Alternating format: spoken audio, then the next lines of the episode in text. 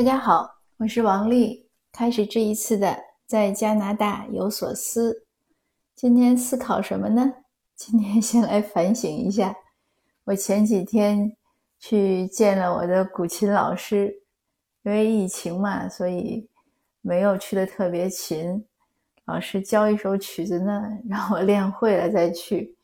很惭愧的是，我练得非常慢。那这一次呢？当然，我老师很会教了，他会循序渐进的讲你的指法呀，讲什么。那这一次呢，我终于去学，呃，应该算第四首曲子吧。那虽然是第四首，但是前面的，呃，两首至少三首中的两首都是特别特别简单的。那我去学的时候呢，我也跟老师呃表决心，我说去年学了两首。今年我怎么也要学三首吧，然后我们老师也没说啥，他就拿过来我的乐谱书，他说我没给你写过吗？哪一首曲子是第几级？他就开始写，然后我悲哀的发现，第四首曲子才是第一级，前面三首都是零级，他一气儿写就写到五级还是六级，他说你怎么也应该能学完第三级。当然，我一看那么多首，我都没数清要一共有几首。然后老师也说：“他说你这个谱子要背下来，你不能总是看着看着谱子，你就没法看指法了。”我说背不下来。他说你多弹。我说那一天应该练多久？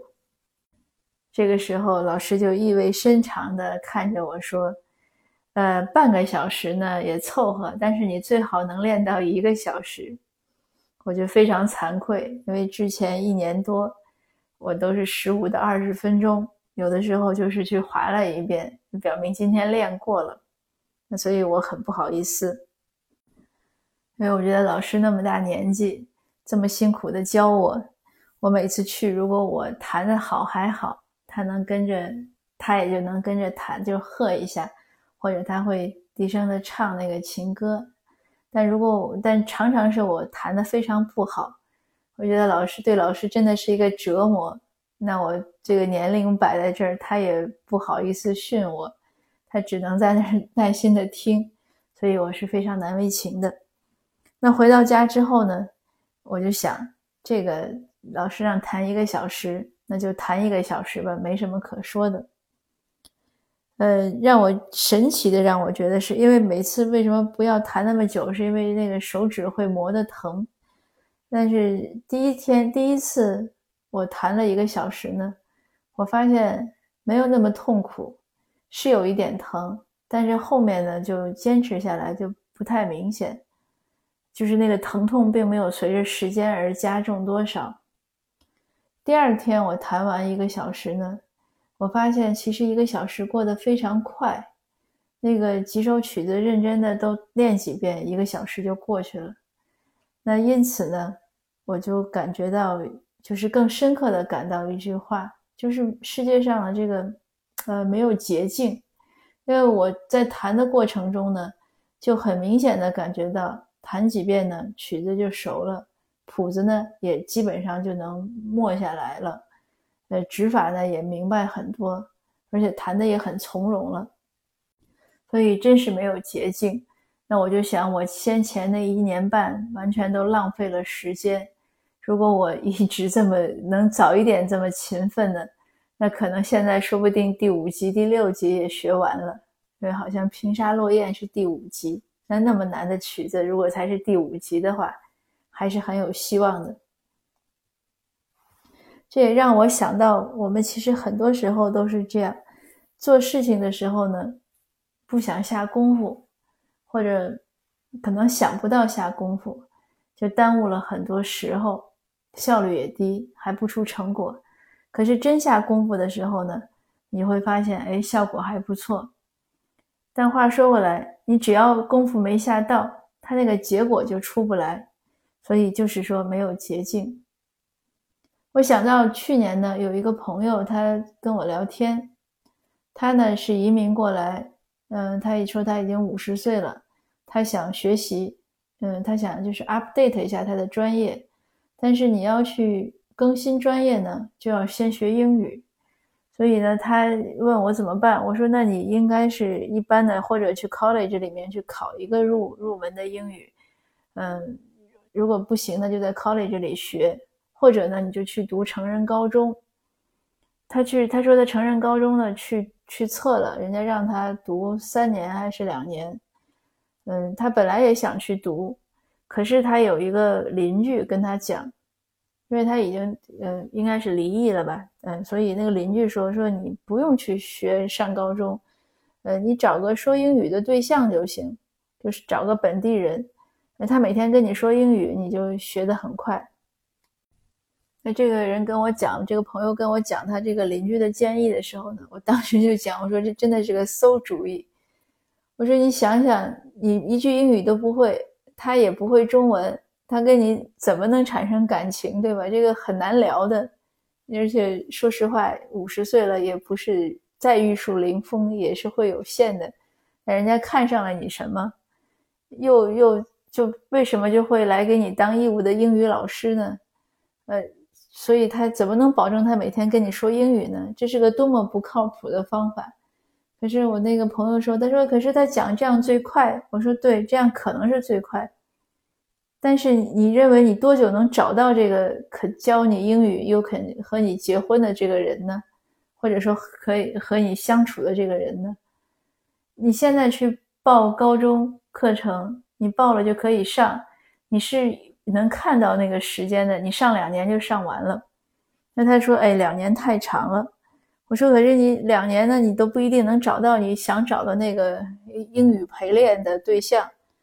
呃，况且就找到了呢，你就能保证你两年能说多少呢？而高中这个课呢，是两年你可以学完。还有呢，你这个蹉跎了，你这天天天找对象，你不学习，你两年以后可能一事无成。”所以，为什么你不能下苦功，从现在开始学这个呢？你两年可能很辛苦，或者三年，但是呢，你通过你的努力呢，是你能控制结果的。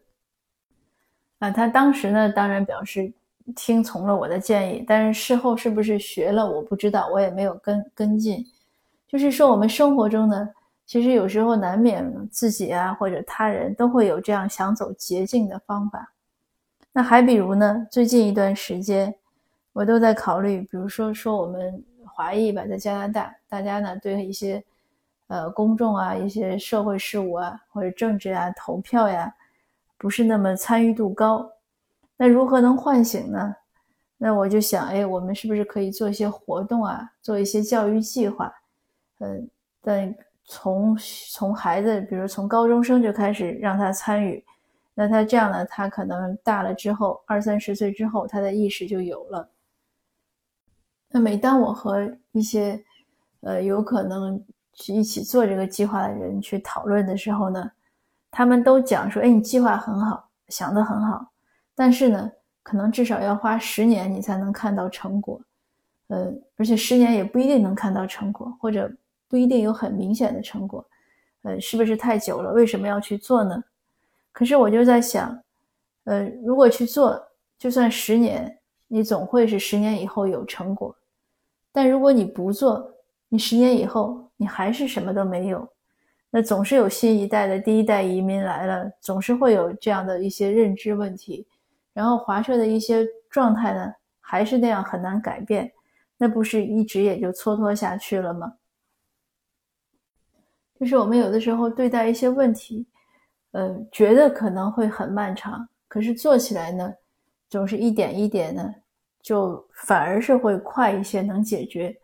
而如果望洋兴叹呢，哎，总觉得哎那么多那么久那么复杂或者那么累，不要做呢，等呢是等不来任何好结果的。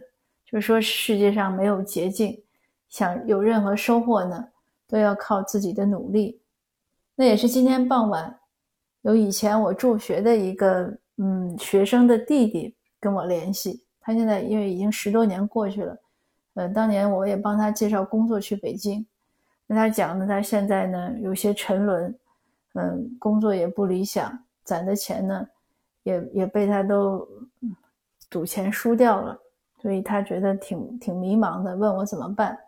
那我鼓励他呢，我说你可以回老家好好找个工作，和家人在一起，这样会有一些家庭的温暖，你就不孤单。因为他现在为什么一个人嘛，也没有结婚，一个人在北京很孤单，业余生活呢就没有规划的很好。我说你重新开始就好。他说他欠了几万块钱，我说欠钱呢，你只要开始上班，你一点点还，总能还得到。